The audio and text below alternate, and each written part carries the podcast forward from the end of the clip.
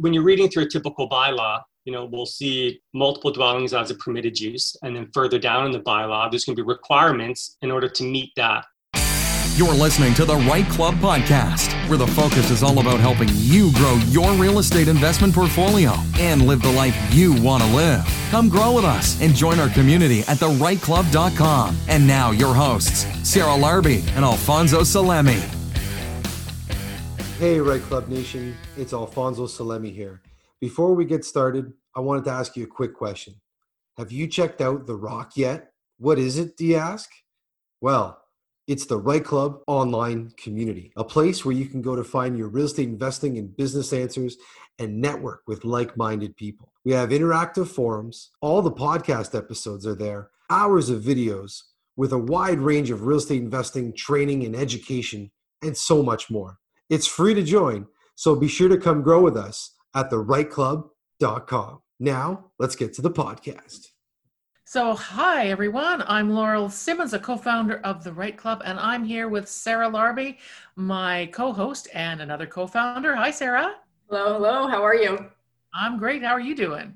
Very good. I uh, I'm excited. I'm officially retired from the nine to five, and uh, somehow my schedule seems really busy still for the next couple weeks because I I moved everything from like the last two to three weeks of you know my my work life into into the October weeks. And so a lot of my coaching and the podcast and stuff like that are falling in the first two weeks. But at some point, I need to restructure my schedule a little bit more, be able to figure out when podcast days are podcast days and when I'm, you know, doing absolutely nothing and all that good stuff. What about you, Laurel? What's new on your end? Uh, well, it's just uh, I'm so looking forward to this this weekend coming up. Uh, yeah, we're getting into later into fall, but I love my garden, and I you know it's time to put it to bed and pull things out, and do all that kind of stuff. I find it so refreshing.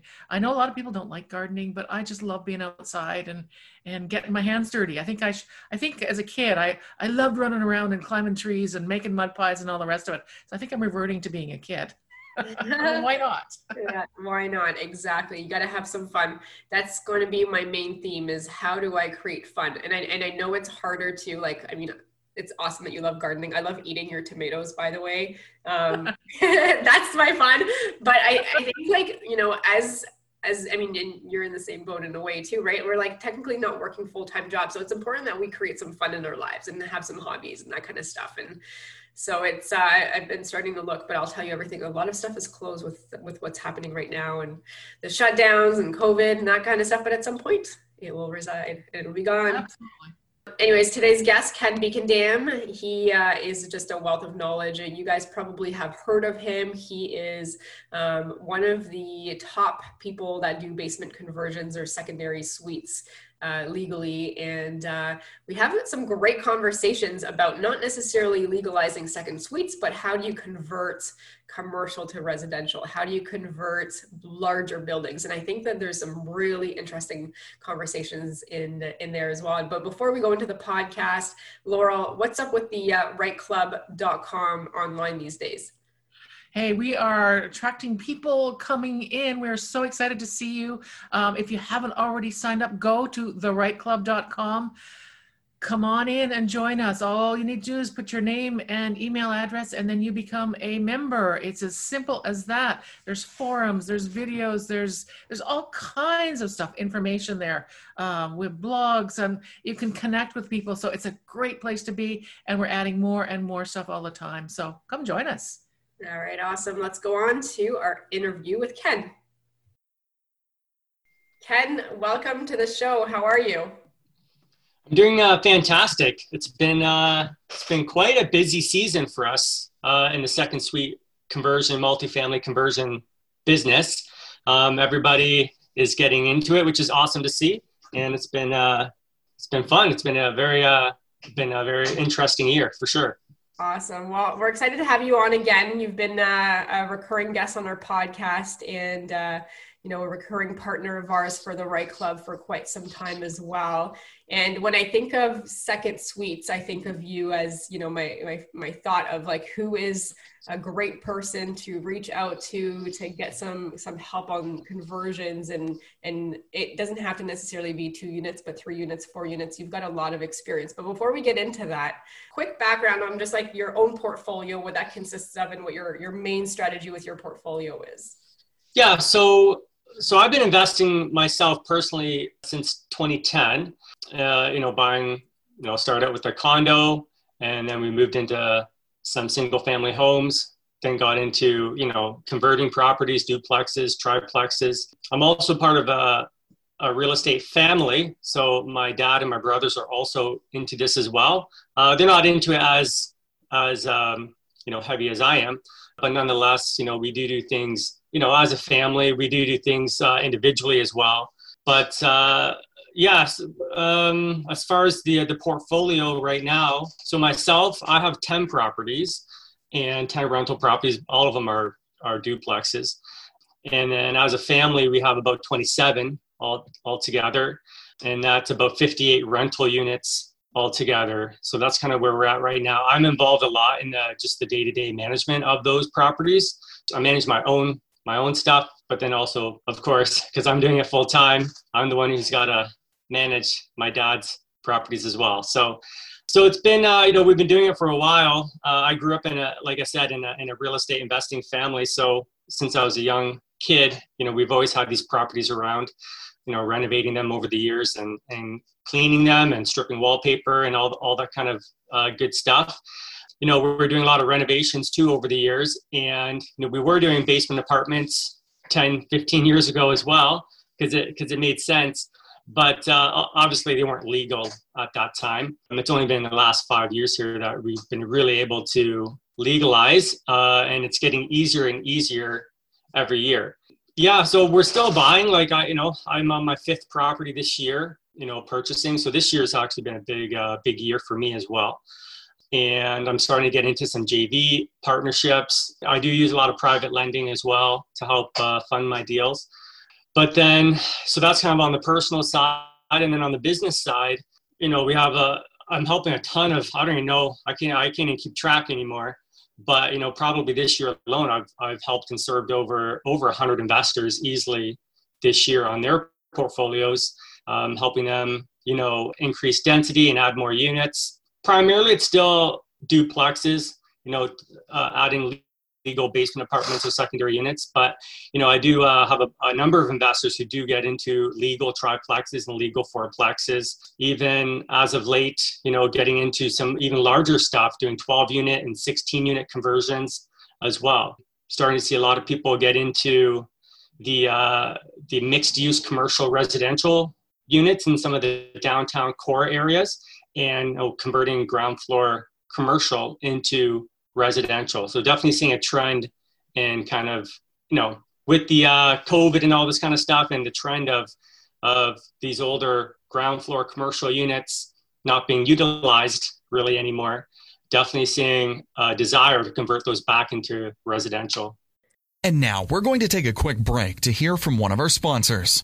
Hey, REITE Club Nation, it's Sarah here. I wanted to take a moment and talk to you about private money for mortgages. As you've been building your real estate team, it is critical that you have a good source of private money, both for borrowing, but also to lend out should you want to make more money on your money. Have you been perhaps turned down for a mortgage or reached your max capacity in your borrowing power? Or are you buying distressed properties to burr or to flip that may not initially qualify with a regular bank type of lender? Or maybe on the other hand, you have money that you wanted to loan out on your terms rather than making the measly percentages that the banks are offering you. Well, private money for mortgages is actually a boutique mortgage brokerage that specializes in private mortgages for both borrowers and lenders. And Susan has over 25 years of experience in real estate investing, and her brokerage specializes in connecting borrowers and lenders to one another. And she's got many solutions for you. She says, when the bank says no, we say yes. So reach out at 1 800 932 0437 or 519 342 7295 or visit privatemoneyformortgages.com and that's the number four. REITE Club Nation, remember as you build your real estate portfolio, chances are you will come to a point where bank funded mortgages are no longer an easy option.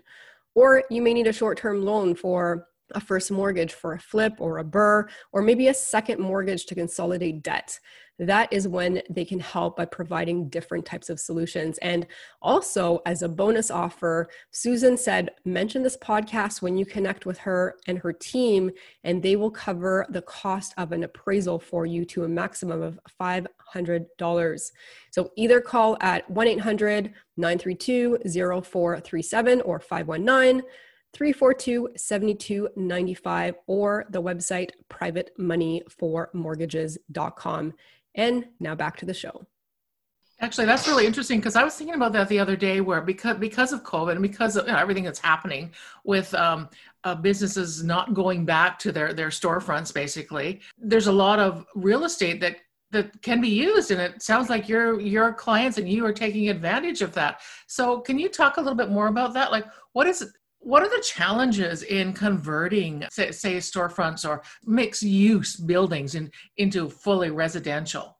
Yeah, so as we get into some of these larger conversion projects, uh, definitely becomes more there, there's there's more things you have to comply with, right? It gets a bit more challenging. You know, again, uh, just like when it comes to converting a, a bungalow into a second into a, a two unit dwelling, uh, you still have to comply with zoning, right? So now, a lot of these, you know, let's just focus on kind of some of the downtown area, the downtown corridors of some of these cities.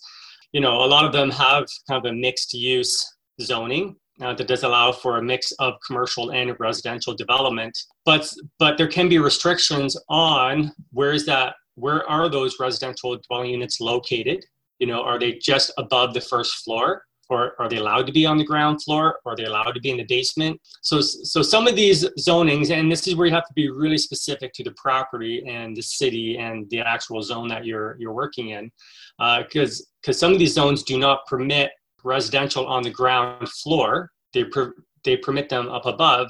So when we're getting into converting these buildings and we're kind of making these ground floor commercial units into residential you know sometimes there are minor variances involved in order to, and it depends on the zoning because some zonings are very specific where they say, you know, a residential unit has to be, you know, 0.9 meters above grade. So that means all of a sudden, you know, we have to apply for variance to go to basically zero meters above grade or at the existing floor level of that commercial unit. So it's not uncommon that we have to go for a variance. But as cities, uh, you know, some cities are working on revamping their downtown zoning uh, bylaws and they're they're allowing full residential, like where we can take this commercial mixed use building and, and we're permitted to do multi dwelling, multiple dwellings, which means we can convert the whole building.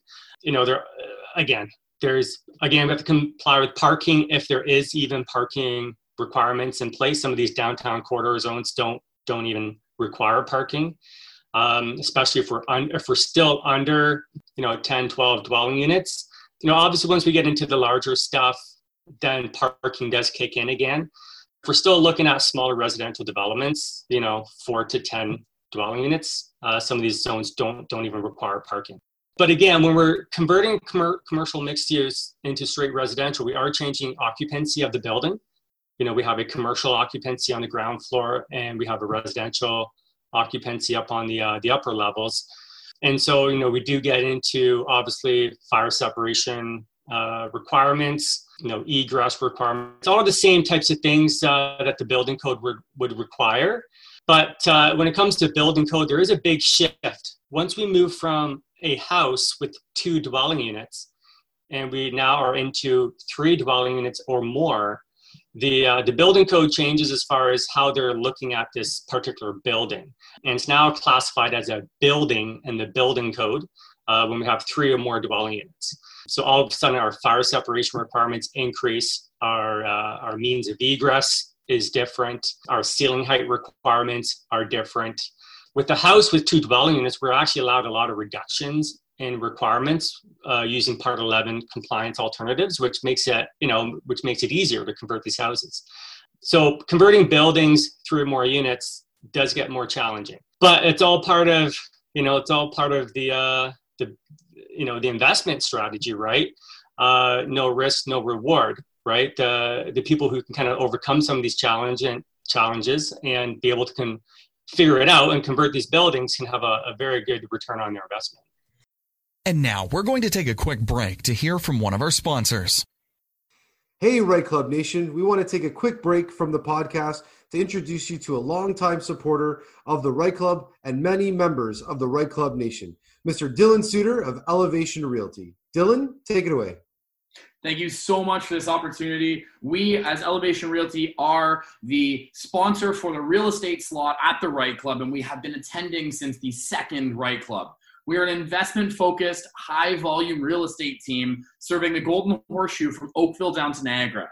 If you are looking to increase your cash flows or you want to find an incredible opportunity, we deal with builders, we deal with off market opportunities, as well as we are very creative and negotiate the best deal for even on market opportunities. We've helped a number of clients with the REITE Club find flips, single family rentals, duplex conversions, three and four unit renovations, all the way up to large residential buildings with high cash flow. A little bit about myself, if you haven't heard, personally, I've scaled over 300 doors in the last two years, which has given me a ton of experience in, in analyzing all the deals that may come across my desk for you. So if you're interested in learning more, please reach out to us at 905 592 4220, or you can email us at admin at elevationrealty.ca. That is admin at E L E V A T I O N realty.ca. And let's sit down and create your investment dream portfolio. Guys, and I have to say, I stand behind Elevation and Dylan. They found me my last few properties, have done an amazing job, 100% recommend them. So thank you for all your hard work. Now, back to the podcast. And now back to the show. Yeah, absolutely. You've said so many really awesome. I, am thinking somebody's listening to this. Take some notes because there's a lot of great information that was just shared with Ken. So thank you for that. And I think there's going to be some opportunity, right? I mean, wealth is created in, in those opportunities that maybe people are, are afraid to go after. And, and that whole conversion piece of taking a mixed use or some type of commercial, changing it to residential, um, I think is is a great strategy for maybe not a complete beginner unless they have a team and, and, you know you, you've got the assistance there.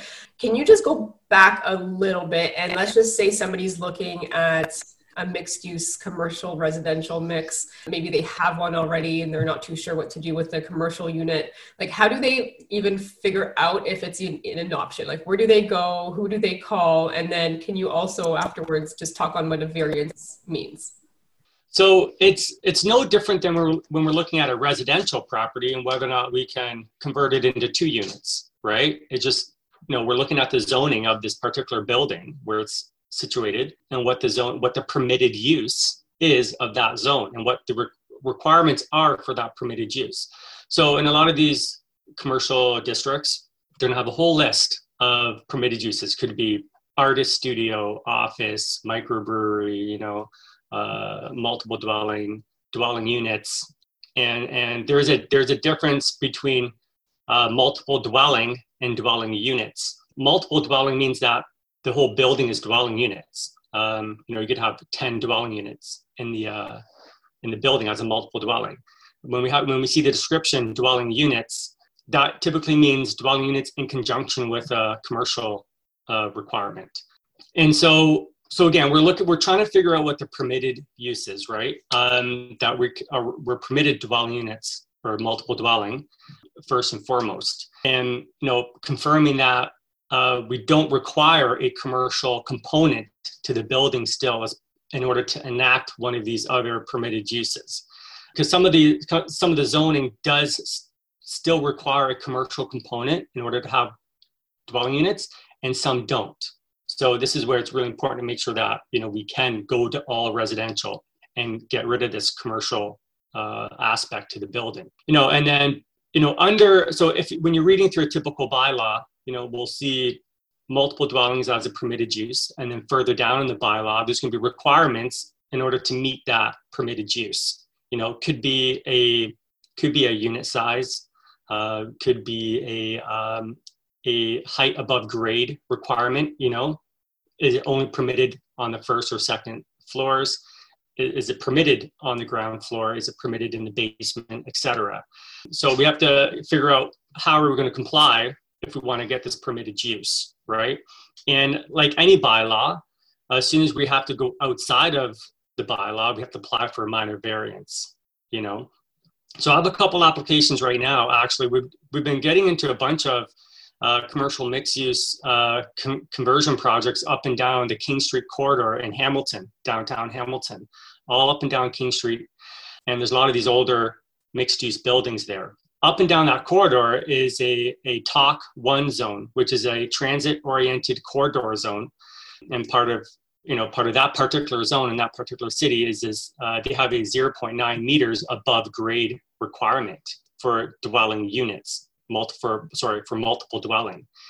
And so you know anytime we're converting up and down that corridor you know unless unless the the ground floor of the particular building so happens to be 0.9 meters which is three feet above grade we're applying for a variance for that and can I, I'm just going to jump in Yeah. there so that people really understand what a variance means. You have major variances and minor variances. And a minor variance, as far as I know, just means that there's a little bit of leeway, like the planning committee of any uh, city has some, or the zoning committee, whatever they call it, has some leeway in, in giving permission, right? So basically, a group of people get together, look at the application for a minor variance and say yes or no. You, if it's really minor, they usually say yes, right?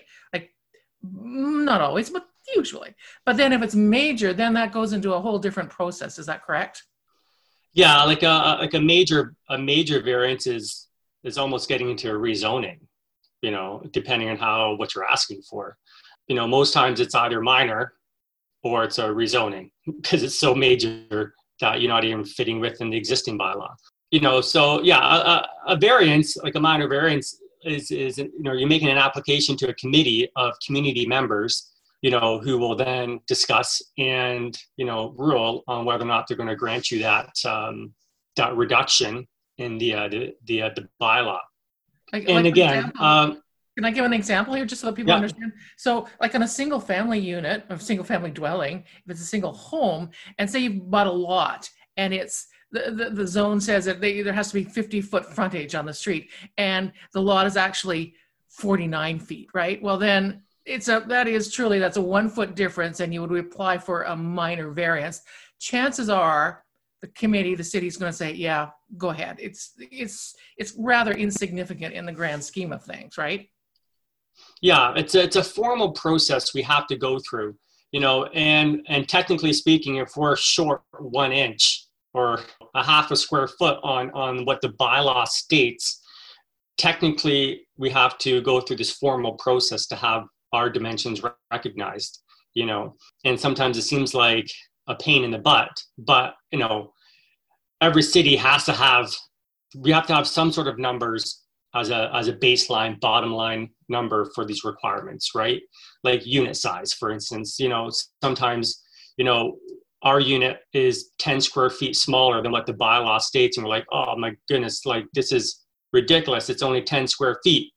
But you know uh, the next guy might come along and his unit might be 100 square feet smaller right? Or the next guy might come along and be like 300 square feet smaller. So they have to have a baseline number in their bylaws in order you know uh, to have some sort of parameters to to work within but yeah it can be a real annoyance when it's so so minor yeah you have to spend all this money and time to go through that process yeah And Speaking of time as an example, so let's just say somebody's got something that they're interested in in buying. They let's just say they have it under contract. Um, and they close in 30 to 45 days. Like just just thinking of the time and the process, when should somebody get you involved as an example to start with uh, with the process if they wanted to do some type of conversion? Well, these days, especially um, with the way things are going right now at, at City Hall um, and the building, the building and planning departments, is we need more time. We need more time to get stuff done. The current environment of home purchases is very competitive, right? So people are are are buying properties quickly and closing quickly, in order just to get the deal. But however, on the permit side, it's taking like three times as long to get anything through the cities these days.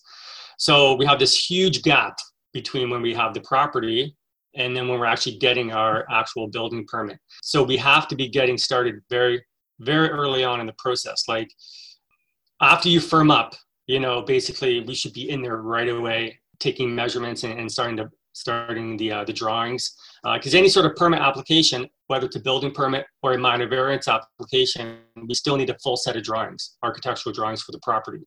And depending on the on the architect's firm or the the, uh, the designer and their workload, you know, those drawings could take two weeks. They could take four weeks or longer, depending on the volume. So yeah, first and foremost, you have to get in there right away and get get your drawings going because once we make a submission, it's still going to be sitting at the city for weeks and weeks and weeks and or months if we're getting into a variance situation you know so there, are there like cities as an example that are faster than others that you're able to share? I know this is ontario right now that you're you're working with some some areas but are there some that are like these ones are like more investor friendly and they like these conversion type of things projects better than others? Like do you do, or is it all kind of the same in your opinion? It's all it's all about the size of the building department. So obviously, in a bigger city, you're going to have a bigger building department. There's more hands touching the application. Um, there's more bureaucracy you have to go through typically, which just slows everything down. In a smaller city, you know, there may only be one building plan examiner, right, who's reviewing residential applications. And so, you know, sometimes it can be can be relatively quick to go through the process depending on that city's volume of applications you know? Uh, in general though this yeah the smaller cities that we we uh, uh, submit in the quicker the process is the the bigger the city the the longer it takes. Um, you know and again sometimes the, the smaller cities are again because you're only working with one individual um, and you could be working with the same person over and over again if you're doing a lot of work in that city you really develop a relationship with this person you know like, you know them on a first name basis you can email them. Some of these planners in some of these cities I, I have them on my phone i have their cell phone. I, I can just text them with a quick question if i have uh, or a quick update to see how they're making out. But uh, in general though every city's process is the same. We still have to show compliance with building code and zoning bylaw with any sort of uh, drawing app or any sort of drawings that we submit. Typically, whatever city we work in, it's it's no different as far as what we're producing and what we have to submit to them. Uh, but it's a big difference on who's reviewing it, how many people are reviewing it, what their different processes is that could really speed up or slow down the applications. So can you just tell us a little bit about like well a typical person uh, typical there is no such thing as a typical real estate investor but anyway someone comes to you and says okay i just put an offer in for this. Let's say it's a, a place in a downtown any town whatever medium-sized city say 50 75000 people. It's uh, in the downtown core on main street. It's probably an older building as a lot of them are in, in maybe certain parts of ontario and smaller towns. Um, well, like what would be the first thing you would do? They, they come to you and say i want to convert this into i want to get rid of the, the lower level uh, commercial and turn this into a full residential uh, building. What would be the very first thing that you would do when you went to look at the building? Well so that's very it's it's great thing you asked that because that happens all the time. People will send me uh, an address or a listing and say hey uh, this is what we want to do with this building. And then like I said, first and foremost, one, we check zoning and make sure, find out what the permitted uses are. But then uh, before we even get too far along the zoning process, we have to make sure that this building itself can comply with building code for what your intended use is going to be, right? And so for converting commercial mixed use properties into multiple dwellings, you know, uh, 10 out of 10 times, we're not considered a house right? We're considered a building, and there's a whole different set of building code requirements, right? So somebody asked me the other day about converting this building uh, into a legal triplex, right? It has a commercial ground floor unit and it has two residential units on the upper level. And I'm like, well, before you even really go down the road of you know a minor variance or rezoning or whatever whatever the zoning would require to comply can this building even comply as a legal triplex as far as building code. Like you know they wanted to um, uh, you know maybe use part of the basement like make the basement into a unit the ground floor into a unit and then have their existing two residential units on the upper level. And like well we got to make sure that we can this basement of this old building can even meet building code for a dwelling unit right? Make sure we have our, our minimum ceiling heights down there because in a building our, our minimum ceiling heights are higher than what they would call for in a house or uh, like a basement apartment in a, in, a, in a house so and then sometimes that kind of stops the conversation right there because all of a sudden they realize well uh, just because the zoning permits me multiple dwelling, my particular building won't even comply with building code without really, really substantial renovations. You know, like I said, in the building code, everything is is is um, possible through renovations, but it may not be feasible to do everything, right? So this is where it really depends on what you're buying and, and how much you're willing to put into it for renovations. Great, great advice, Ken. I mean, you've got you've got tons of you know great insights, and I would just say if somebody is not sure, Ken will provide his information after to to be able to, you know, reach out to Ken and have Ken you know do some walkthroughs or some videos or, or have discussions with you guys as uh, as you may come across different buildings that you have under contract. Ken, I, I want to take a little bit of a, a turn and just ask you a, a different uh, question, just about because you're you're an investor you're a property manager you have this you know role of you know doing conversions for many many investors like how and you have a, a cute little son uh, as well like how how do you manage your your schedule to you know have a life at the end of the day as well? Yeah it's uh i guess that's the challenge of of any um, entrepreneur starting out uh, building a business uh, building your own real estate portfolio, and then and then being in, in an industry that is rapidly growing, um, and there's increasing increasing demand for converting properties.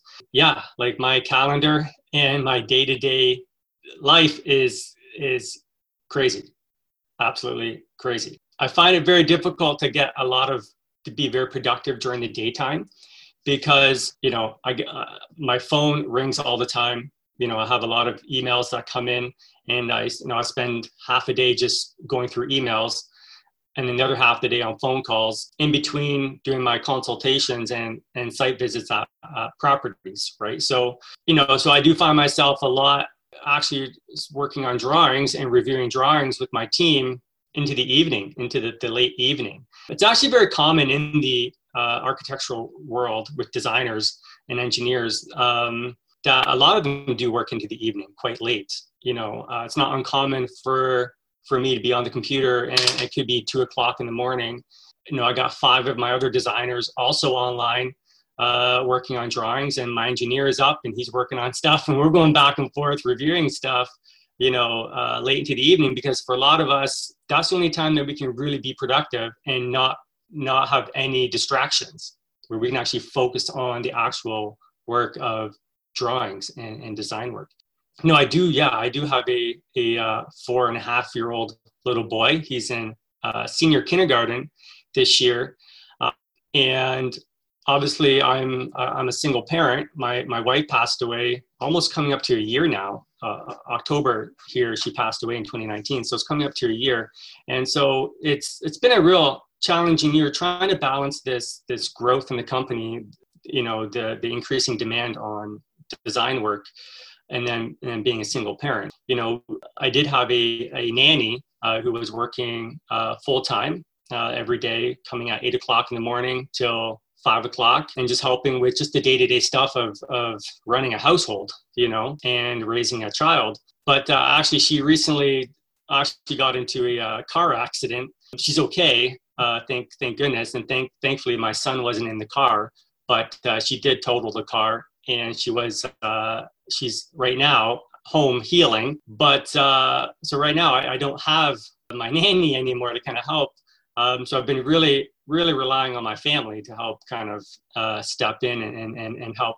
Thankfully, with the way my scheduling goes, as far as when I'm meeting clients at, at houses, I'm not typically meeting a client until like nine o'clock or nine thirty in the morning, anyways. So I can easily drive my son to school and get him get him off. But then I do have lots of help as far as after school care, you know, picking him up. I try and pick him up two days a week at least, and then the other other days, you know, I have different people stepping in to help uh, help pick them up. But it's it's I, I need to find more time to rest and relax. Actually, this weekend we're going up to the cottage. So our family just recently bought a family cottage up in um, you know northern Ontario, and uh, so actually we just closed. We closed yesterday, and so life changer to have a cottage to get away to. yeah, so we're actually this is our first weekend up there we're going up there actually to do work on it to uh, clear it out actually do, do a little bit of demolition work. And we're, we're actually going to be tackling the renovation ourselves actually like myself and some of my siblings. And we're going to kind of do it over weekends when we're up there you know? Like we're so used to hiring everything out down here right? We hire it all up to trades and, and different things but for the cottage you know we're going to try and lay our own flooring and do some our own painting and, and stuff up there so that'll be that'll be fun um, be able to kind of create new experiences up there uh, at the cottage. But look, uh, you know, I'm just like so many of our listeners and so many people out there. Look, I'm, I'm trying to build, you know, a life for myself too, right? I'm trying to invest in real estate, uh, build up my portfolio of properties to kind of gain that financial freedom, so that I can ultimately, at some point, really step back and be able to, to raise and care care care for my son you know, on a, on a somewhat full-time basis. You know, I'm, I'm thankful that I was able to two years ago quit my full-time job and really focus on this uh, real estate business. As my wife was getting sicker and sicker at the time, my investments in real estate at the time really afforded me the ability to kind of step back when I needed to. And even now, be able to kind of have a somewhat flexible schedule to be able to bring my son to school, be able to pick him up from school a couple days a week, you know, and, and kind of create my own schedule. yes, my schedule is very tight. I have small windows of opportunity here and there, but that's that's the challenge. You know, great things in life don't come that easily all the time, and you really have to work hard uh, trying to achieve your goals. But uh, I've been blessed to be able to really be focused or really be surrounded with a lot of other really active real estate investors. Obviously, through my business, I get to connect with a lot of different investors. Like this year's easily over 100 people. Like we're we're going to be up to 140 uh, conversion permits by the time the year is out here, and we'll be we've probably re- renovated close to 30 houses. So through that experience, I get to meet all sorts of different investors. I get to hear their stories. I get to find out you know what types of investment strategies they like to focus on, what works for them you know, I'm I, I'm an open book. I, I I'm always looking to learn, um, and so if I can learn from any of these investors, this helps me better serve my other clients, right? By sharing that knowledge and that information and, and, and those experiences. But yeah, it's uh, obviously 2019 was a real challenging year for me. 2020, obviously, with all this COVID stuff, has been challenging for for many people, myself included. Thankfully, my business has has uh, you know continued to grow. And you know we've been up 40% this year. And i'm very very thankful for that. Very blessed to be able to be able to do that and continue to do that. Amazing. Thank you so much for that. We could keep talking because you've got so much information so much insight so much knowledge. But we're going to go to our next part of the podcast which is our lightning round. So ken you're going to give us the first answer that comes to mind. Laurel and i will take turns asking you questions. Are you ready? I'm ready this week's lightning round is brought to you by Butler Mortgages, Canada's number one mortgage brokerage three years in a row. If you need a great mortgage broker to help you with investing in real estate or to help you purchase your next home, reach out to Daniel Patton and Michael Zanzini from Butler Mortgages. You can do that by calling 905 569 8326 or toll free at 1 888 MTGTEAM and check out their website, butlermortgages.com, or by email daniel.patton at butlermortgages.com or michael.zanzini at butlermortgages.com. And let's go to the lightning round. All right. Question number one Ken, what is the best advice that you have ever received from another investor or at a networking event? Uh, the best advice I've heard from another investor was obviously the person who deals with the most shit wins. The person who deals with the most crap awesome. wins. That's very um, true too. And uh, I see a lot like some of these investors who tackle some of these really problematic buildings and houses. Um, you know, they they in the end can do very very well. So that's a really great answer. I love that. So, what's your favorite resource for real estate investing? Whether it's you know book, training, person, event, what is it? For me, obviously in this business, it's uh, bylaws. You know, the zoning bylaws that the cities put out there and provide. Uh, that's our roadmap for development and converting. That compa- that in combination with the building code, right? You know, when we're looking at intensifying properties, those are our two big resources: the bylaws and the building code. You know, it's our textbook for uh, for doing what we do. So it's the, the best resource I could think that any, anybody should should uh, know. I always remember when you when you speak on stage, you've got like these huge binders with you. It's a it's a lot, but you can uh, see them right behind me there. Oh yeah, I have it up go. on my filing cabinet. These, binders are like half a foot each. All right, next question. Number three, what is the one attribute that you would say has made you most successful? I think I've I've a, I have big goals and dreams for for my own life as far as what I want to be able to accomplish, and that really just keeps driving me forward. Um, and and I think you have to set. I think you have to set lofty goals for yourself. You know, whether you think they're realistic or not, you have to set a very high goal so that you you always have something to work towards. Um, and in this in this business or in life in general, like there's always another level to get to. It doesn't matter what level you're at right now. You know, if you don't own anything right now, well, the next level is owning something, right? If you own five properties, well, the next level is 10 properties. If you have 10, the next level is who knows, right? So I'm always looking at, okay, where, where am I at? Like, where am I at right now? Where, where do I want to be and how do I get there? And yeah, that's what drives people, right? You have to have, you have to have good, good goals, you know? Yeah, and it sounds like your your why is really really important to you. And as we all know, if really good strong why, you're gonna make it, and you you've got you've got it. So that's great. So Ken, last question: What do you typically do on a Sunday morning?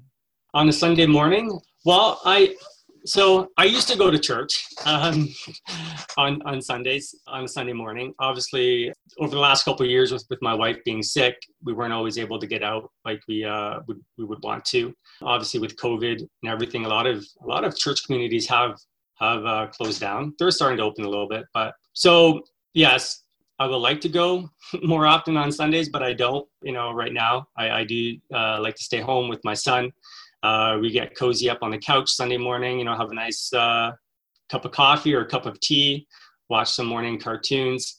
But then typically after that, you know, we're going out trying to uh, connect with some family. You know, I'll, go out to my my one of my siblings' places or my parents' place and have lunch and kind of just try and relax. Um, you know, I do I do find myself, you know, sneaking into the office and trying to uh, pump out some work in between you know trying to trying to stay up on top of things but it, it, it's that's part of my life it's a mix of of home and and work every day it seems but uh, like i said i'm trying to find that balance but it's tough it's tough sometimes yeah absolutely ken where can the REITE Club nation or listeners reach out if they wanted to learn more or speak to you um, yeah, obviously you can connect with me on Facebook. I do have a little Instagram thing up. I'm not, I haven't been great. Uh, I got one post. I'm not that great at Instagram, but definitely connect with me on Facebook. Uh, you can connect with me through my through my website, uh, legalsecondsuites.com, and there's a contact form there that you can uh, send me a contact, or you can send me a Facebook message. Uh, feel free to add me on Facebook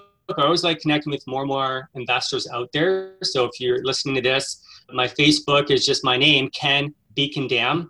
I'm the only one out there that has the same name. So it should be easy to find. You can always Google me too. There's lots of stuff up on Google about me as well. Amazing. Sounds good, Ken. And any final last words of advice for the REITE Club Nation? I would say the trends right now are more units under one roof Okay, so if you're out there looking at an investment opportunity and where where you should be investing, look for those bigger buildings that you can add more dwelling units because converting bungalows into two units it's getting tougher with where prices are at and uh, with where rents are at. You know, a, a duplex conversion is going the way of a single family home where it doesn't it may not make sense anymore. There's still good opportunities. Don't get me wrong. You can still buy right.